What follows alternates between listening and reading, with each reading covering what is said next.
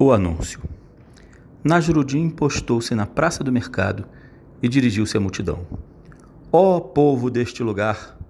Querem conhecimento sem dificuldade, verdade sem falsidade, realização sem esforço, progresso sem sacrifício? Logo juntou-se um grande número de pessoas com todo mundo gritando: Queremos, queremos! Excelente, disse o mulá.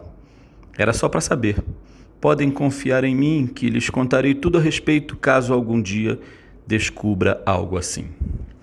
Esse pequeno conto, o anúncio, faz parte de uma coletânea chamada Histórias de Nasruddin.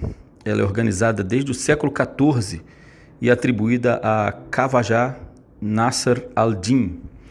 Conta várias histórias desse profeta sufi da tradição muçulmana e são fascinantes no tocante a fazer a gente pensar sobre a atitude do ser humano na vida. Procurem, vale a pena.